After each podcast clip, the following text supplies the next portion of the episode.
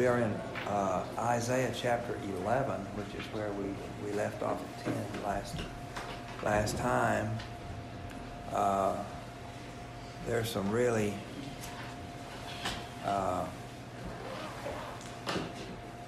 interesting things here, messianic things. So chapter 11, verse 1, let's just deal with that. There shall come forth a shoot from the stump of Jesse, and a branch from his roots shall bear fruit.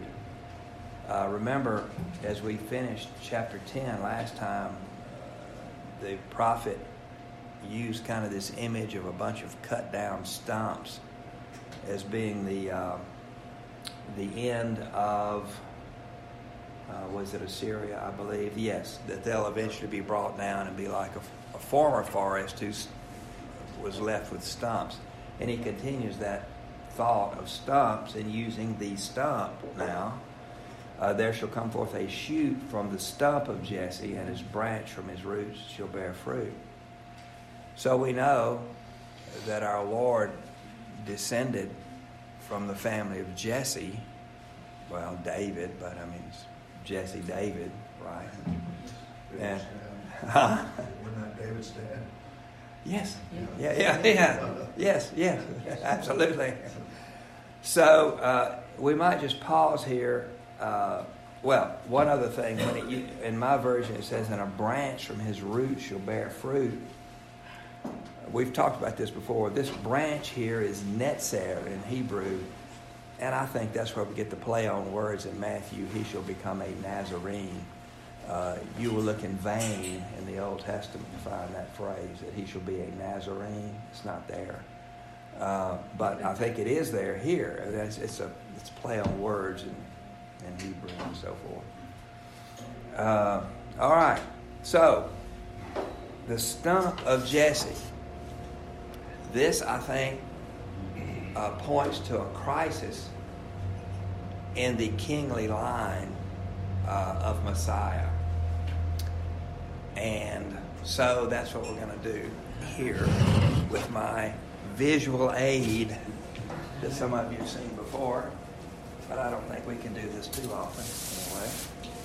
All right. So these are the genealogies of Christ, right?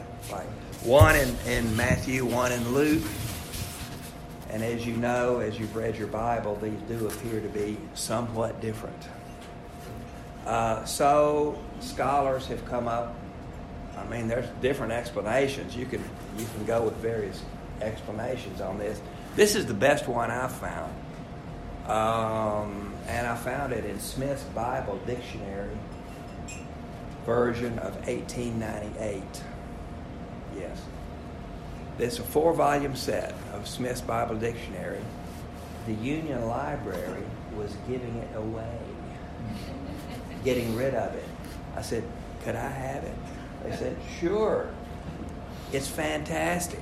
There's a scholarly article in those 4 volumes about just about everything in Scripture. If you want to read a scholarly article about X topic, it's there. Anyway. This is the explanation from there, so I'm not taking credit for this at all. But we have the kingly line coming down through Solomon, and this is the one in Matthew, and it goes on down. And then there's another line in Luke. The interesting thing about it is that you get all these different names here on the Luke line, and then these are the kings. You can trace these through in 1 Kings, Chronicles, and so forth. This is the kingly line of Israel. But at some point in time, well, as you read these genealogies, they join back together here with a guy named Shealtiel. And then the lines are coincident for 4 generations, from Shealtiel to Zerubbabel. He's a famous one. And Nehemiah and some others that he's mentioned. And there's 2 others that it seems to be the same person, but they have some different names sometime in Scripture. Anyway, but there are 4 generations here in which these Luke and Matthew genealogies are the same. And then for some reason they depart again. Okay, let's talk about this one. So, these are the kings of Israel, of Judah here. And these names change, which makes it, I mean, you got to ferret this stuff out. I mean, sometimes it's not easy, you know. These names change. This one here, I usually call this Jehoiachin here, it's written here as Jehoiachin with an I-M in Scripture. And this last one is Jehoiachin with an I-M. That's the way I usually think about these last two here in Israel. So we get this Jehoiachin, he's the ruler of Israel. Then the Babylonians are beginning to threaten Israel. And then we get into Jeremiah's prophecy here, you know.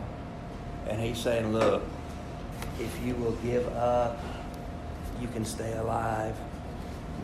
If you try to fight the Babylonians, you will die. My prophetic word for you is take out the white flag and surrender. Surrender. Jehoiachin does surrender. Okay? And he's taken to Babylon indeed.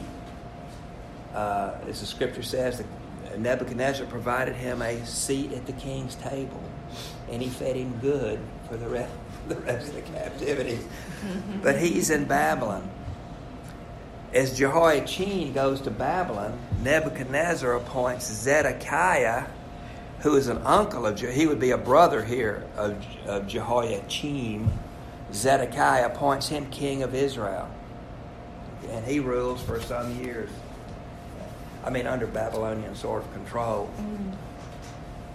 Then Zedekiah, who I don't have listed here, but he was ruling as king of Israel. He was actually part of this line. Zedekiah rebels against Nebuchadnezzar, has an armed rebellion. Nebuchadnezzar comes down and defeats him. He takes all of Zedekiah's children out before Zedekiah and slaughters them. And then he puts out Zedekiah's eyes. Mm-hmm. It's all in the Bible. Okay, so Zedekiah, well, I guess in terms of descendants, I guess my point is Zedekiah could have been a legitimate kingly descendant in this kingly line. And in a certain sense, he was. But he has no children. They're all killed. All right, so now we get to the last sitting king of Israel, who is Jeconiah. Sometimes he's called Coniah, sometimes Jehoiachin. Different names. It can be confusing. Yeah. Okay. If someone would look up Jeremiah chapter, it should be 22:30, and we'll read that. We might need to go a few minutes. Jeremiah 22:30. If you would read that one, please. It's a little known, I think, prophecy. Thus saith the Lord, write to this man childish, a man that shall not prosper these days, for no man in his seed shall prosper, sitting upon the throne of David and ruling any more in Judah. Okay. Yes. All right. So he's talking about this one here, Jeconiah, Jehoiachin.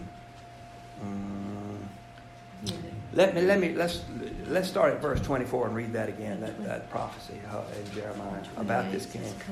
As I live, declares the Lord, though Coniah, this is him right here, this one right here. Though Coniah, it's this one here. The son of Jehoiakim, it's this one here.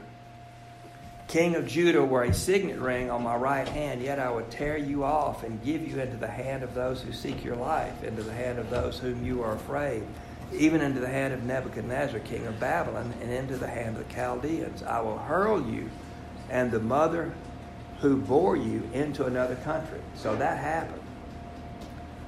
Where you were not born, and there you shall die. And that happened. But to the land to which you long to return, there they shall not return. In other words, you'll never go back to Israel. This one, this last one here. Is this man, Coniah, a despised, broken part, a vessel no one cares for? Why are he and his children hurled and cast into a land that they do not know? This is what has caused me a little bit of stumbling here. he and his children, I used to think and believe, according to this prophecy, that this man did not have any children. Maybe he did. But there, if so, then they're all cast into Babylon. They go into Babylon. 29, O land, land, land, hear the word of the Lord. Thus says the Lord, write this man down as childless. So whether he had children or not, like Zedekiah, evidently all his children died. They all passed away. So, I mean, I don't know whether he was childless or whether all his children were killed. I don't know. Verse 30, thus says the Lord, write this man down as childless, a man who shall not succeed in his days. For none of his offspring shall succeed in sitting on the throne of David and ruling again in Judah. Now, we can take this prophecy in two ways. One is that he had no offspring to succeed on the throne of David. I believe that is true. But even if he did, there's not going to be any political throne of David anymore. So this is the last sitting king of, Zedekiah really, but this is the last sitting king of Judah here. And after that, after we get into all this line over here, okay, it's a kingly line, but these guys are, breaking horses and plowing ground and being a carpenter as in Nazareth and all of this. I mean, they're true descendants of this king, but I mean, they didn't live as kings. I mean, they were just common people and all that.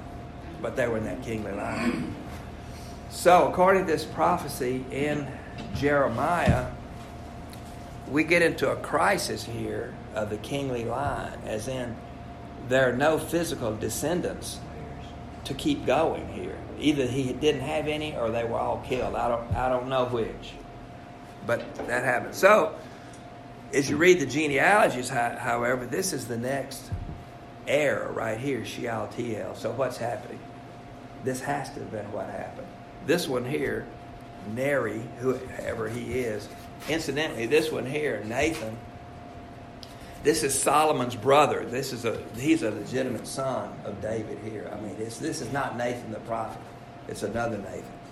And for some reason, Luke lists all these, that we don't know much about really in the scripture and all this. So when we got down to Neri, according to the law of levirate marriage, that is Levirate, the brother of the dead brother who has no descendants must take the dead brother's wife and have children by her.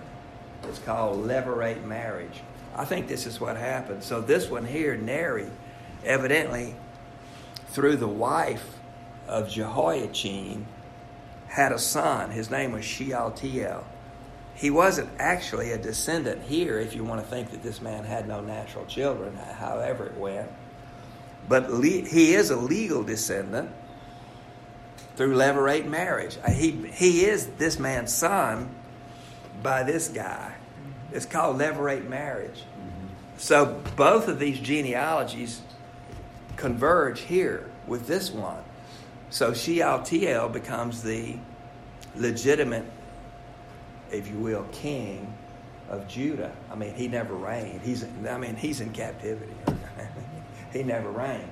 Then this Shealtiel has a son called Zerubbabel, and he's more famous. We hear a lot about him, in Nehemiah, I believe, and Ezra, and Zerubbabel's going to do this, and he's going to do that, and I think you could help me here. I think he makes it back to the land of Israel. I think Zerubbabel does make it back. Yeah, he's the governor. Okay. Yes. And then the line goes on to these two. We don't know much about them. And then for some reason, Luke begins to list another legitimate descendant here of this kingly descendant. So these are all legitimate kingly descendants. These are all legitimate kingly descendants. Well, through this man here. And that's about as far as I can go. Evidently, what happens, and this is speculation on my part now, these lines here from Luke and from Matthew, again, list a common ancestor here. My guess is that the line fails again here, and we have levirate marriage again, and this one is produced here in Mattat. Once we get here, we're almost done. Mattat or Mattan has two sons, Heli and Jacob, and I may have Joseph and Mary reversed here. I'm sorry about that. But anyway, one of these sons has a son named Joseph. One of these sons has a son named Mary, and Jesus is born through Mary, the wife of Joseph, and the ancient church always assumed and taught that Joseph and Mary were first cousins. That's a fairly common teaching in the early church. So there you have it. All right. That's a bunch of talk about genealogy. What was the Daniel? Oh, the Daniel says that Daniel. I just had that in the stone is cut out without hands. So okay. This one here is born without human intervention. That's it, friends. Your genealogy lesson for today. Did you get that from Ancestry.com? No. This came to test. I'm not even interested in my ancestry from ancestry.com. But anyway, that I believe is how that prophecy works in Jeremiah to write this man down as childless. So let's go back to Isaiah then, chapter 11, and we've been dealing with verse 1. So we did all that. Now let's go to verse 2 as Isaiah talks more about this shoot that will come out of this almost dead stump of Jesse, but it's not quite dead. It keeps going. And the Spirit of the Lord shall rest upon him, the Spirit of wisdom and understanding, the Spirit of counsel and might, the Spirit of knowledge and the fear of the Lord. Interesting there, right? That there are 7 spirits of God that are listed there that will rest on the Messiah. 7, as we know, is a number of completeness or perfection in Scripture. So this is a perfect filling of the Holy Spirit as he bears all these, fruit, you might say. So I thought, as an exercise, I wouldn't put this down as the total meaning here of this passage. But as an exercise, I thought it might be interesting to compare these 7 spirits of God with the 7 churches in Revelation and see what these churches need or see if this applies. So this begins, let's see where those 7 churches began. It begins with Ephesus. Chapter 2, what verse? Yeah. 2:1. Okay, let's go to Revelation chapter 2, verse 1. And just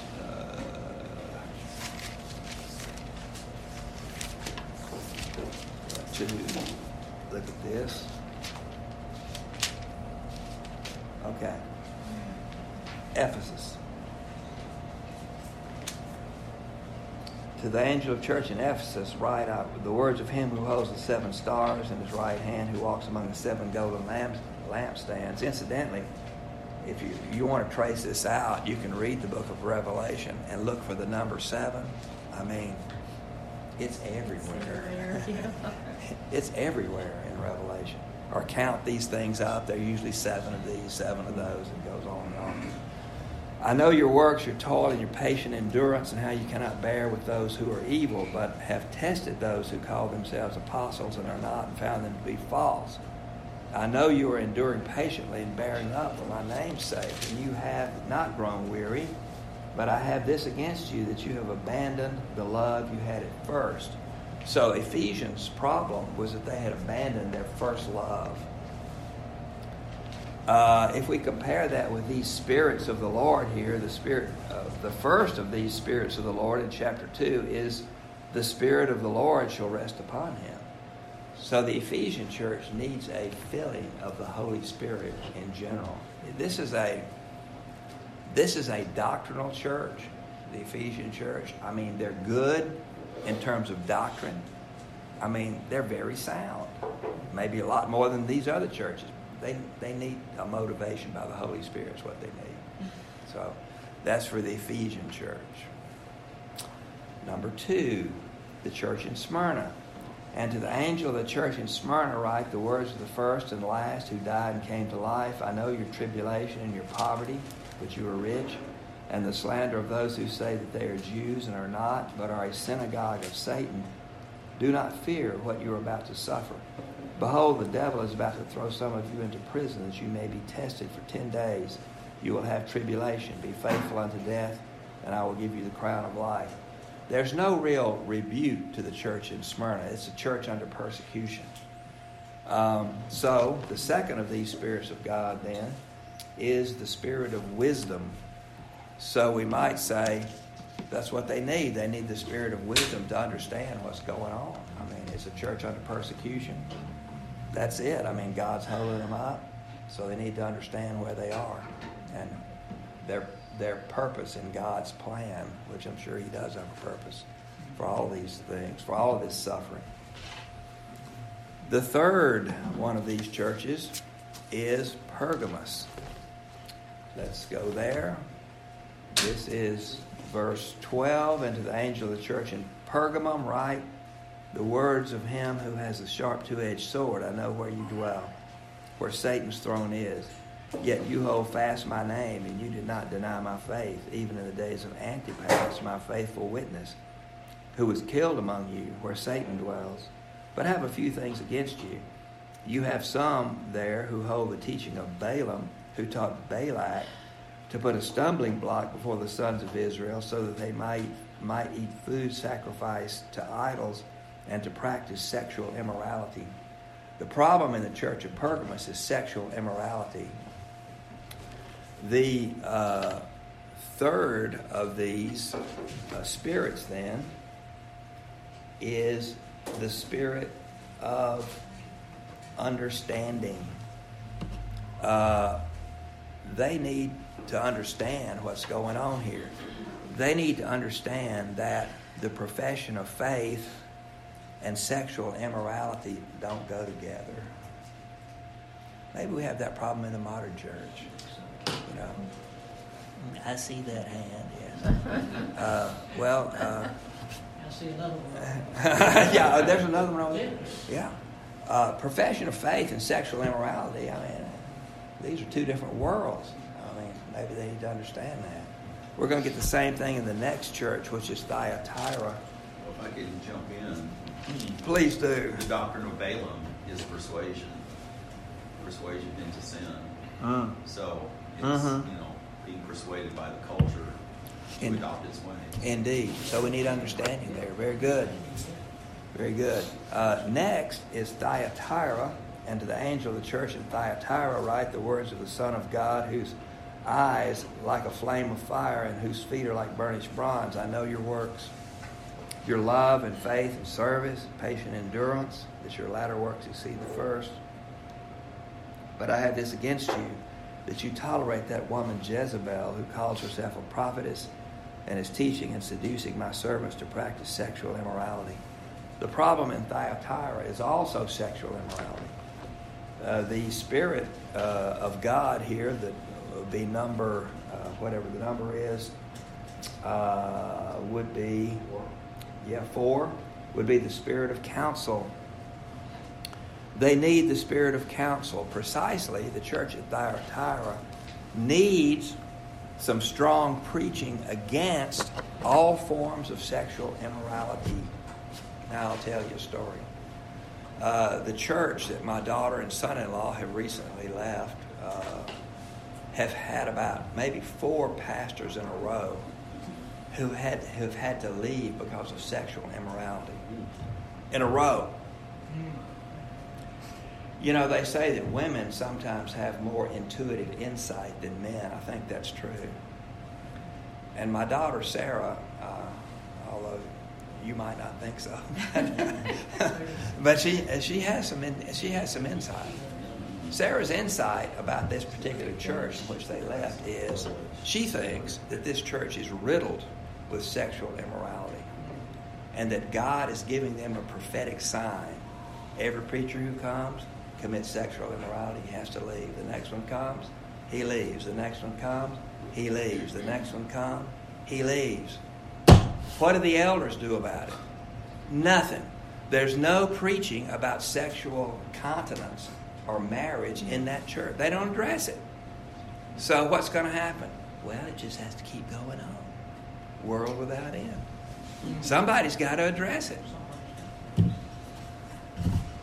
Okay, that's Sarah. I think she's right.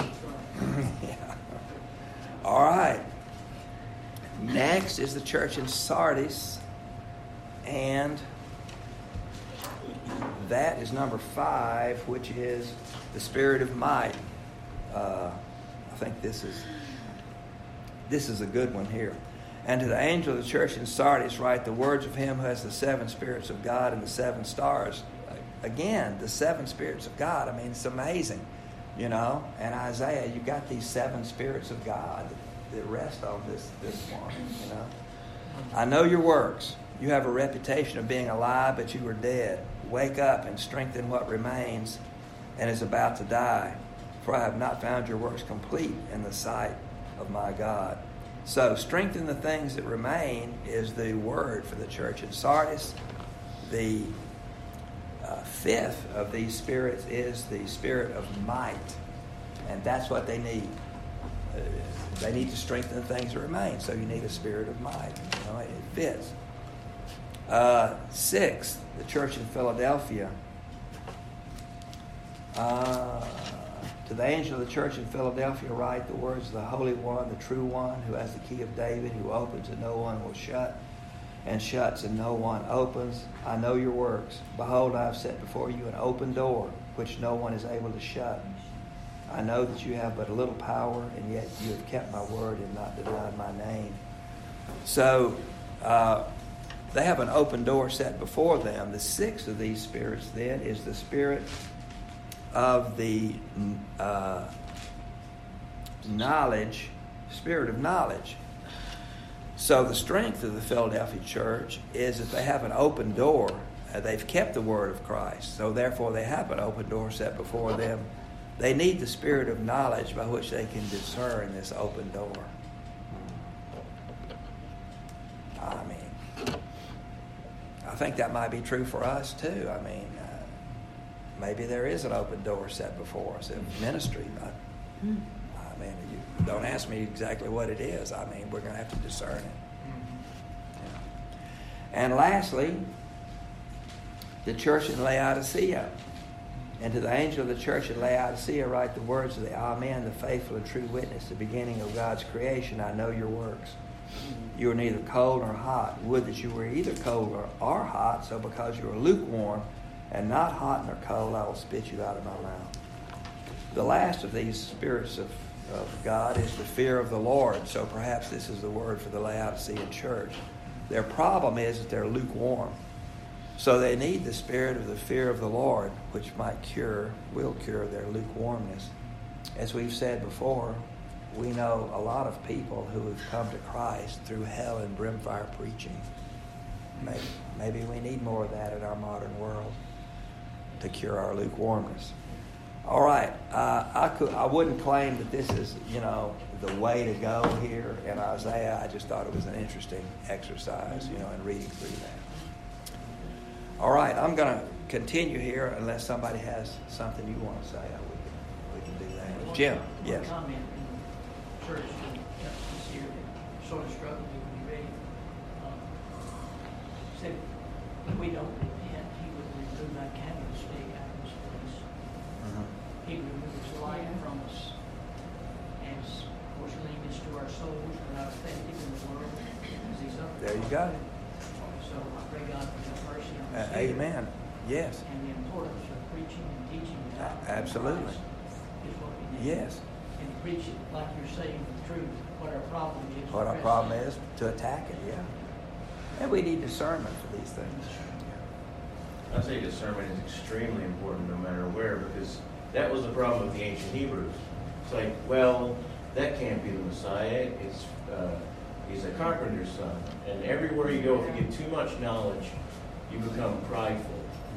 You know, I mean, even to the point like, what's that? You call it an airplane? If God meant man to fly, pop, pop, pop, you know. And that's, I think that's a real big danger, especially in the church, too much knowledge without discernment and humility, because you hear all the time about church places that start up being churches and they turn into cults because the leader, I know everything. This, you do what I tell you to do because I have the knowledge. Yeah. Like that's a big thing on the Mormon church, you know. It's pretty much a worship of the leadership. And sometimes even Catholicism, and sometimes even people that say, you know, that's how ministers fall. They get they get drunk on the power, so to speak. Yeah. Well, we need humility and discernment. Yeah, good. All right, verse 3. We're talking about this shoot that comes from the stump of Jesse now. Verse 3 of chapter 11, and his delight shall be in the fear of the Lord. He shall not judge by what his eyes see or decide disputes by what his ears hear. But with righteousness he shall judge the poor and decide with equity for the meek of the earth. He shall strike the earth with the rod of his mouth and with the breath of his lips. He shall slay the wicked. Righteousness shall be the belt of his waist, and faithfulness the belt of his loins.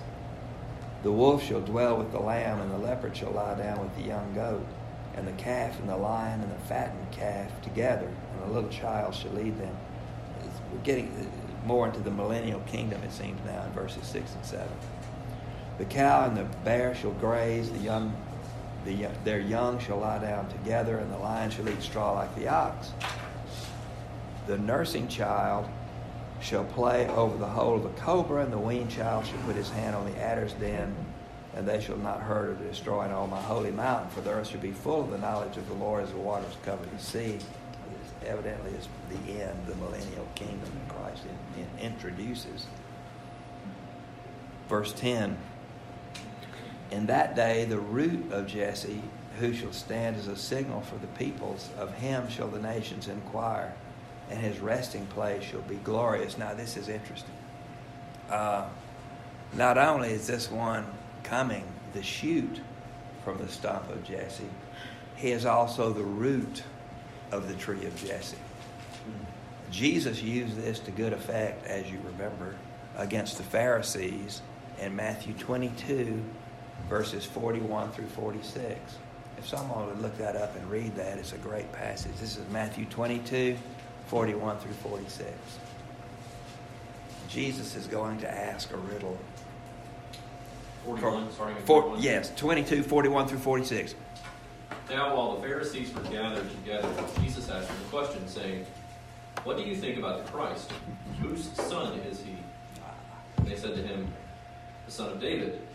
He said to them, how is it then that David in the Spirit calls him Lord, saying, the Lord said to my Lord, sit at my right hand until I put your enemies under your feet. If then David calls him Lord, how is he his son? And no one was able to answer him a word, nor from that day did anyone dare to ask him any more questions. So really Isaiah sets the riddle going here in his prophecy, and Jesus more or less picks it up, I mean, in his own divine words, restates the riddle.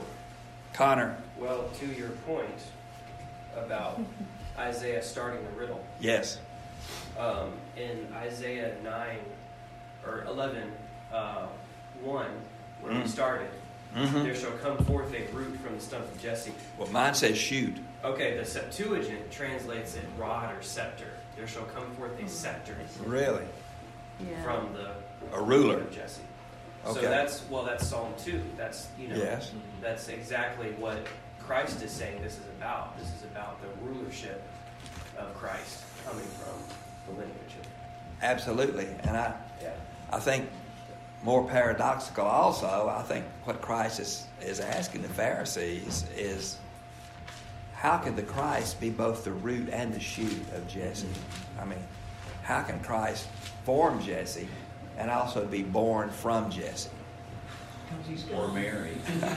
Yeah, or Mary. Create Mary. Yeah, yeah, good answer. It's because he's God. That would be one way he could do it. Yes, because he created Jesse, but then he condescends to come to us as Jesus of Nazareth through the Virgin Mary. That's how he does it. Well, but I mean, how would they know that? You know, the images are this shoot that is coming out of a dead place. Yes, and that's how he shows himself.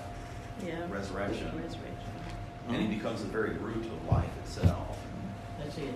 Also, we can go some directions on this. Yes. I got a footnote here that I like too. It says bear fruit.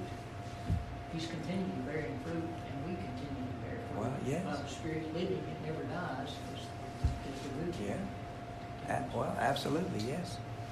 There's some interesting parallels, I think, with the flood as well, because Noah trusted God, even though everybody was telling him, you're an idiot, and he built the ark out of gopher wood, I believe it was. Yes.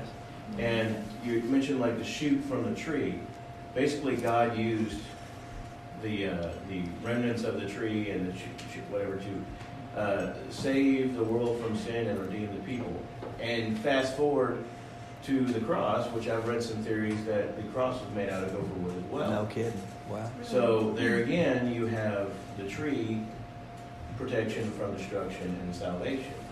And God being compassionate, he just didn't bring it on. There was a period that he was warning people, this is going to happen, this is going to happen, this is going to happen. I mean, so you have the wrath of God, but the compassion of God is always there right along with it. Praise the Lord. Because, like, the thing now is that a lot of people ask him, if your God is so good, why does he allow people to go to hell? And he says, well, God created hell for demons and his angels. It's humans that choose not to accept, that send themselves to hell. Wow. Yeah. Well, that's why we do evangelism, eh? My father, as he was clearing his place out with trees and stuff down in Mississippi, occasionally he would have to get his aids out and chop away on this tree. It had real, real hard wood. They called it a bodark. I don't know if you have that word. Bodark. It's French. It's French. Bois d'arc. It means wood of the ark. So this tree is hard as art. The bodark tree. If you ever get a chance to go up and see the ark, I've seen it. Okay. Yeah, that was great. If you see these gigantic timbers, yes, that they've, I guess, steamed in some way that they can bend them. Oh, it's amazing. Yeah, it's amazing. I mean, it's just, to me, it seems impossible. Oh, it's amazing. It's amazing. It's amazing. Is that a known kind of wood? Gopher wood? Yeah. I don't know what it is. I expect it is. I don't think it is. It says in so a lot of these Bibles the meaning of this word is uncertain. Wow. Well, I mean, I expect it has a meaning, but we may not know what it is. It's an Akkadian loan word. It means reeds. It's like a reed basket. Oh man, that doesn't sound like an ark though. Well, it's the same word as Moses. Yeah, that's true. The ark. Yeah, yeah, that's true. Yeah, that's true. It's kind of interesting how when God asks humans to do something, he knows that without him it's impossible. Like if you look at the whole logistics things of building the ark that would carry two of everything, and somebody figured out the dimensions and whatnot. That if it was just Noah putting it together, more than likely it would be impossible logistics feat. And David was talking about how they bent the wood. I think that sometimes God gives you something so impossible to do that when you do it, you have no choice but to say, hey, well, it wasn't me alone, it was God. To the point where humanity looks and says, that must have been impossible. How did it happen? Open to evangelism. I think he does it on purpose a lot. Very good. Let's go to verse 11 then. And that day, this is now where it's sort of in the new age that Christ will bring in. And that day the Lord will extend his hand yet a second time to recover the remnant, the remains of his people. Now look at all these places. From Assyria, from Egypt, from Pathros, from Cush, from Elam, from Shinar, from Hamath, and from the coastlands of the sea. Shinar is Babylon. Egypt, Pathros, I've forgotten. Cush is Africa. Elam, I've forgotten. But anyway. Cush is Ethiopia. Yes. He will raise a signal for the nations and will assemble the banished of Israel and gather the dispersed of Judah from the four corners of the earth. The jealousy of Ephraim shall depart, and those who harass Judah shall be cut off. No more warfare between these folks. Ephraim shall not be jealous of Judah, and Judah shall not harass Ephraim. But they shall swoop down on the shoulder of the Philistines in the west, and together they shall plunder the people of the east. They shall put out their hand against Edom and Moab, and the Ammonites shall obey them, and the Lord will utterly destroy the tongue of the sea of Egypt, and will wave his hand over the river with his scorching breath, and strike it into seven channels, and will lead people across in sandals. And there will be a highway from Assyria for the remnant that remains of his people, as there was for Israel when they came up from the land of Egypt. Really, all I have here, I mean, this seems to me to be sort of end of time, kind of out in the distant kind of prophetic future, the new in the kingdom of God. But I wanted just to comment on verse 16. There's going to be a highway there from Assyria down to the people of God. Well, Assyria is, we've been reading Isaiah, Assyria is the big enemy here of Judah and Israel. So evidently there's coming a time, I would say, when not only Jews, but also Assyrians will make their way to the people of God. I mean, in other words, you know, evangelism is going to go out through the whole earth. I mean, there are going to be people from all these tribes that'll be converted. I mean, wherever they are. I mean, maybe people we don't like. I mean, some of those people are going to be converted for sure. Go ahead, Jim. Up to the uttermost ends of the earth. That's it. A quick testimony, and also a picture of how God works and how wrong I am. Yesterday morning, waiting on David Ryan, the humble boy I went to school with, was in, long beard. He had a speech impediment in school, a little younger than me. People made fun of him, just all those years. And Dave was late, and the Lord started prompting me, and I went over and sat down. And his name is David, but everybody called him Red. I said, Red, how you doing? He talked for a minute or two. I said, Red, he said, I've never really talked to you. I said, all the years in school I was older than you. And I said, I'd like to talk to you about something. I said, have you ever thought about dying? He's got high blood pressure and now. Really? You know, he's got a bearded guy. He's not a pretty guy and all this. But God loves him. And I said, well, I want to share with you the love of Jesus. Mm-hmm. And I began to talk. He said, I believe in him. All right. Good. He worked with a power company up in McKenzie. And he wasn't electrocuted, but he was knocked down real hard. They had put him in a helicopter, shot him, get him back. Oh, boy. And he said, I believe in Jesus. And he came to me. Mm-hmm. Now, this is not like a normal sharing the Roman road or anything. I believe this man's saved. Yeah. And he's still like he is. He feels sort of bad about himself. But he's given a good testimony that he's believing in Christ. That's all I need to hear. Praise the Lord. And yes. So there you are. Praise the Lord. All right.